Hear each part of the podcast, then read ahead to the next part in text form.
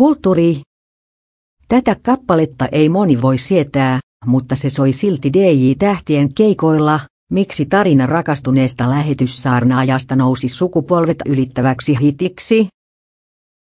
rock Toto kertoi suurimpiin menestyksiinsä kuuluvan Afrikan taustoista The Guardian-lehdelle. Moni kuulija on kertonut inhoavansa kappaletta, mutta DJ, te ympäri maailmaa ovat ihastuneet kappaleen poljentoon.